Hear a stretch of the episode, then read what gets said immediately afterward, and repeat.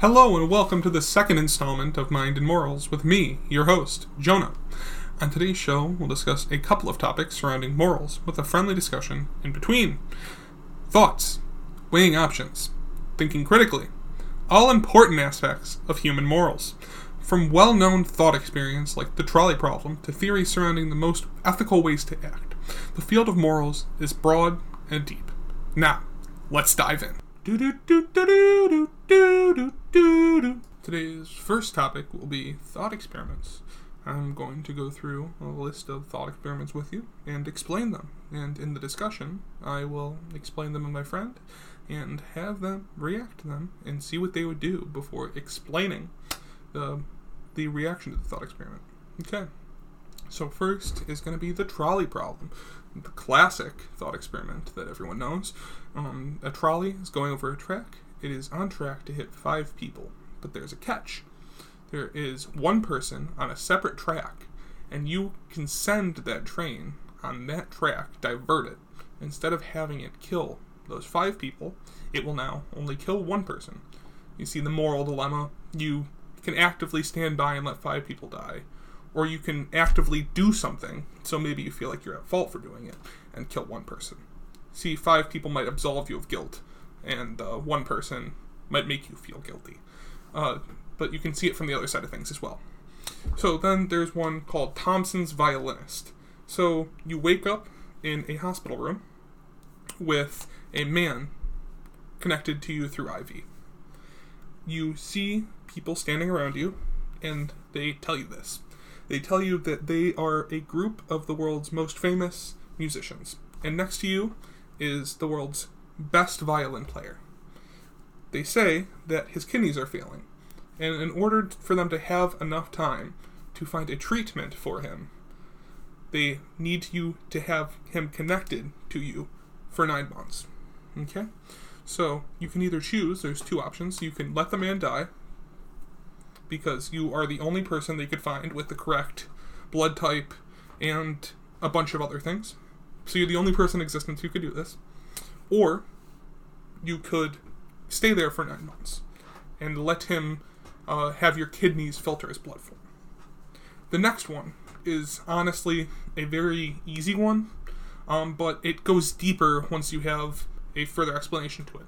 So the thought is, if you wouldn't, if you would ruin your $500 pair of shoes to help save a child who's drowning in a river, why wouldn't you donate $500 to a charity for the same kind of thing to help children in need that could also be dying?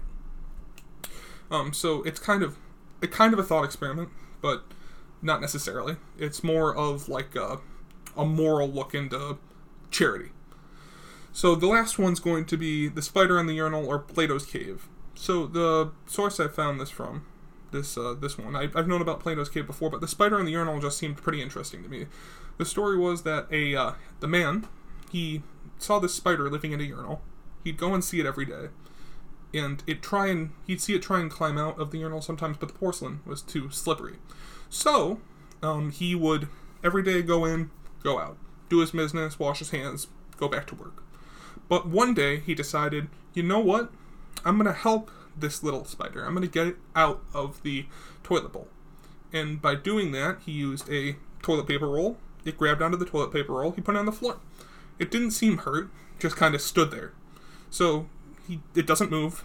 He goes back to work. Comes in there later and sees it rolled up on its back with its legs in the air. It's dead. Didn't move from that spot. Now this relates to Plato's cave, which is an ancient thought experiment. It's from like the Greek ancient Greeks. So, Plato's cave. Three men are locked in a cave for all their life. They're bound to the wall of the cave and they can't look behind them. Their heads are held in place. So they only live life through the experiment experience of seeing shadows. They don't know color. They don't know anything but the shadows that they see in front of them. Now the ethical decision is if you had the opportunity to, knowing that it could drive them insane and they could never recover, would you let them out of that cave? That is the the thought experiment right there. So let's move on to the discussion. Hello and welcome to today's uh, conversational segment. I'm here with Buddy. Buddy, go ahead and introduce yourself. Hi, I'm I'm Buddy. Or well, my real name's Adam. I go by Buddy. Uh, I it's what I don't know what I'm supposed to say about myself to be honest. That, that's good Uh, enough. Uh, today okay. we'll be talking about some thought experiments, and we'll have uh, our, our subject here answer a few of them, and then I will explain his uh, his answers in the context of schools of thought in morals and ethics. So today's first thought experiment is going to be probably the most popular, the trolley problem. So you know the drill. Five people are on a track. A trolley is coming to hit them there is a lever you can pull to divert that track to a different divert the trolley to a different track but there is one person on that track. What do you do? I mean, I would personally, uh, if you pull it, you're saving more people, but you're killing someone off who's not about who's didn't accidentally put themselves in the way of getting hit by a train. there's no background to this it's just split second moral decision Yeah, so I guess I'd have to, God, I'd have to kill the one guy. okay so you kill the one guy keep track of your answer i'll explain things later on okay this one is called Thomson's Thomson's violinist. It's a very this one's one of the more weird ones. I'll I'll I'll give you that warning beforehand. So, you wake up in a hospital bed. You are attached to a man next to you. As you wake up, you see people around you. They let you know that they are a musician's guild and that next to you is the most talented violinist in the world. Um, his kidneys are failing, but they have found that you have a match in the kidneys and keeping you connected to him, like your circulatory system connected to him for nine months, will ultimately cure his condition. Um, it's ultimately up to you. They give you the choice to either unplug the dying man from yourself or to sit there for nine months and uh, and be a human dialysis machine. What do you do? I mean, I I would sit there for nine months.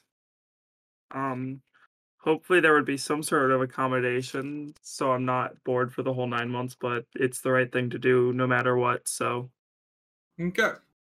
So uh the next one is called The Life You Can Save. This one honestly this one's probably the easiest one. Mhm. Um so there you you're running through the forest. You have your your perfect new $500 Yeezys on, okay? Um you got them red Yeezys. They they be you have that drip, okay? dripping You- you're as I do. Yeah, obviously. The Obviously. the drippiest man in the west over here. Um, so you're you're, jo- you're jogging through the forest, okay, with your new Yeezys on for some reason, and you come across a lake, and you hear like childlike screaming coming from the lake, and you see a boy is currently drowning in the lake. Now you don't have any time to take your shoes off because they're about to drown. Do Oh you go God. and save the child, but ruin your shoes? Obviously, a child's life is not worth five hundred dollars. Yeast. No, I'm kidding. I'll save the kid, Okay. of course. Now, this is the part of why this is like a trick question because you'd give your $500 shoes up to save a child, Mhm. but would you donate $500 to help a child dying in a third world country? Uh, if I know the uh, if I mean, just just out of the goodness of your heart, not prompted. Just go out of your way and donate. knowing that it's a, I, I'd have to find a trustworthy organization, but Well, yeah. just uh, everything falls into place, and it's the trustworthy organization. It directly stops them from dying. yeah. If I knew it was going to directly stop them from dying, yeah. Okay. Now, um, this one has the next one has two names. Um, the second one is a lot funnier than the first one. It's either uh, Plato's cave, which you might have heard of, or the spider in the urinal. Um, one of the two. So, I'll start with the allegory of uh, which one do you actually want to hear? Because they're basically the same thing. Spider in the urinal. Of course you do. Okay. so there it, it makes a lot more sense if it's humans, and I could do the cave allegory afterwards. But so there's a spider in a urinal. It spends its entire life in the urinal, but it you see it try to get out sometimes, but the porcelain is too smooth; it can't grab onto it, so it just falls back into the bowl.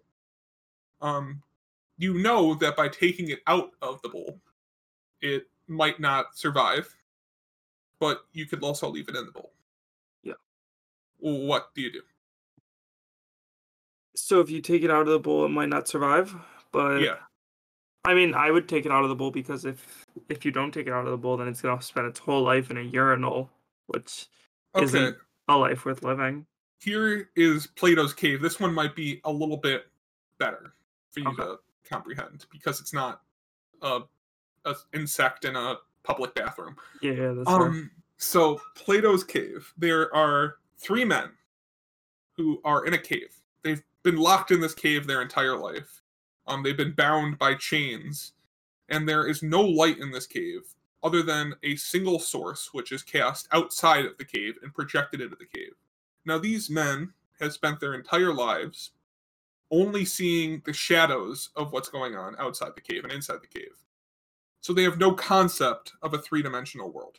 They have no concept of color. They only see shadows. They see in black and white. They see silhouettes.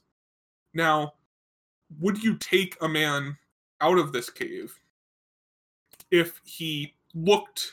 Would you forcefully take him out of the cave? Is what I'm going to say. If he turned around, looked outside, and saw the world, and basically went insane because he couldn't comprehend what he saw. So, would you leave him to live his life of little comprehension in a cave, or drag him out into the real world and have him suffer for a while, maybe never recover, but not live in a cave? It is hard. Yeah, it's a Um, lot harder than the fucking spider in the ear. God damn it, I swore. Um, yeah, it's it's a lot harder than the spider in the Yeah. urinal. Um, does it? Do you know if it looks like the man wants to leave the cave, or Oh no, he's he's terrified of leaving the cave. then no?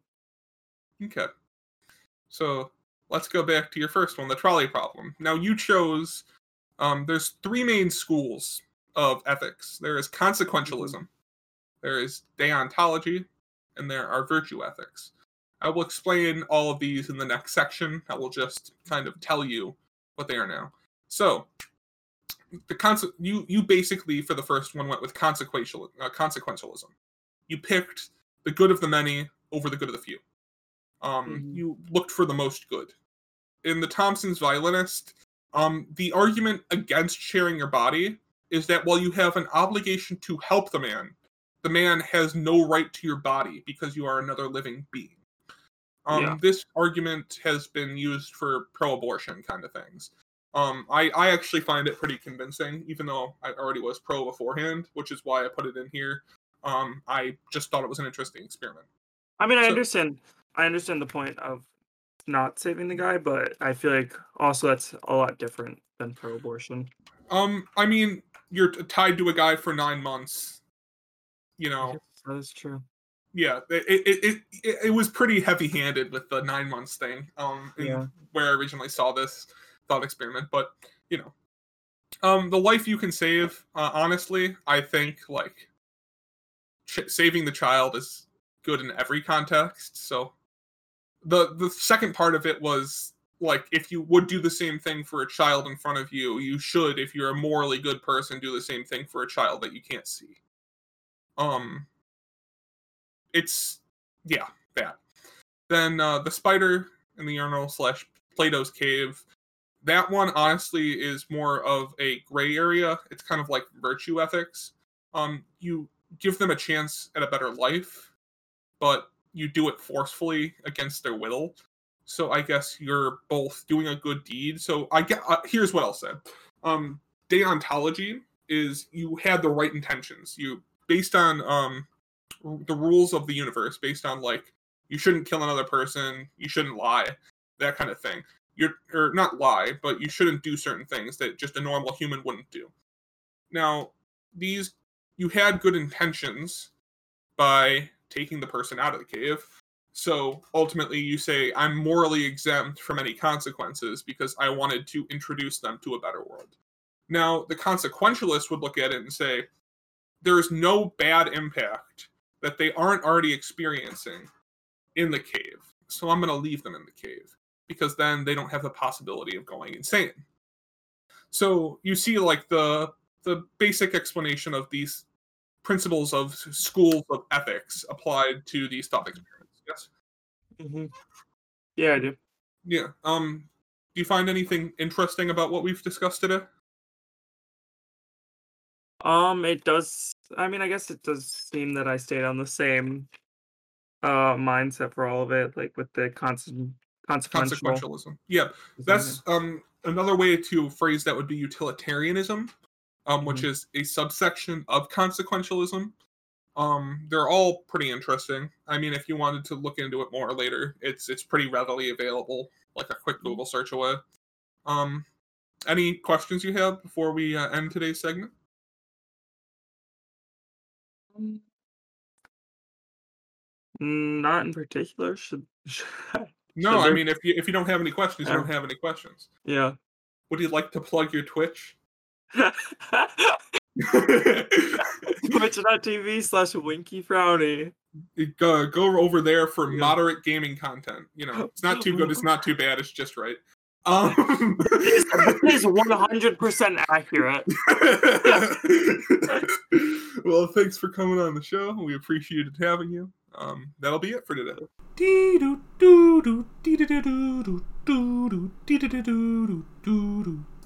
Welcome to the second segment of today's show. Um, this is topic two. This is talking about the schools of ethics that I had mentioned in the discussion prior to this. So, first, let's go on to consequentialism. It consists of different varieties of utilitarianism and other schools like hedonism. The main idea is that morality is not based on a rule book. It's not, it's, it's not based on doing the right thing or human goals, but only consequences that arrive from that behavior. See, as their consequentialism. See, the basic good is pleasure or happiness. So most pleasure, most happiness equals the most good. And that's the action that causes the most pleasure or the most happiness for people around would ultimately be the best course of action. Um, the utilitarian, for example, seeks the greatest good for the greatest number of people. That's that school of thought. See, you would divert the trolley if you were a consequentialist in the first uh, thought experiment, because you are saving the most lives. You are saving a net four lives, the greatest good for the greatest number of people. Save you would obviously save the child, but you wouldn't save the spider because you know that the consequences of that could be dire. So leaving it in the urinal might be the best option. Now, deontology consists of different varieties of uh, a more morality by rules. The main idea is that morality is based upon rules. Um, it's kind of the opposite of good in, uh, of consequentialism. It's doing the right thing for the right reason. So it's based on rules, good intention, and human goals. The consequences do not matter as long as you were your heart was in the right place. Now, the greatest good is obedience to the rules of nature or divine rules, which is why um, religions tend to be deontologist. Whether or not that brings pleasure or pain, you don't care about the consequences. It's merely doing the right thing with the right intentions at the right time. Now, you wouldn't divert the trolley because you'd actively be killing someone. See, you don't, if you let it happen, you have no part in it. Therefore, you have no responsibility, you have no moral obligation to do it. That's what a deontologist would think. Because in diverting that track, you'd kill a person. Obviously, you'd save the child. That's. But in this one, you'd have if your heart was in the right place, you'd go and save the children across the world as well. You see, these it doesn't that doesn't really fit into here. But then again, you would save the spider because it would be the right thing to do. Your heart was in the right place, even if that spider dies. You did the right thing ethically. Now, the last school that is most commonly measured is virtue ethics. It's a pretty new variety of ethics, like much newer than consequentialism and deontology, obviously. The main idea is that character is the measure of morality, and this is intuitive in each and every person in the world, including uh, young adults and even children. The immorality of punishing someone who is innocent and lying and breaking promises is intuitive for all people from all time. See, morality and virtue ethics is based off of this principle. You see, it doesn't tie neatly into any of the thought experiments because they don't really have to do with the school teachings of virtue ethics. It's a it's a mu- it's a lot stranger of a school of ethics than deontology or consequentialism are because there's a lot of different things. Like it's basically uh, it's intuitive to every person. It's is this the right thing for me to do? So each and every person should have their own kind of virtue ethic. They have their own way of defining virtue ethics. It's a lot more complex. Thank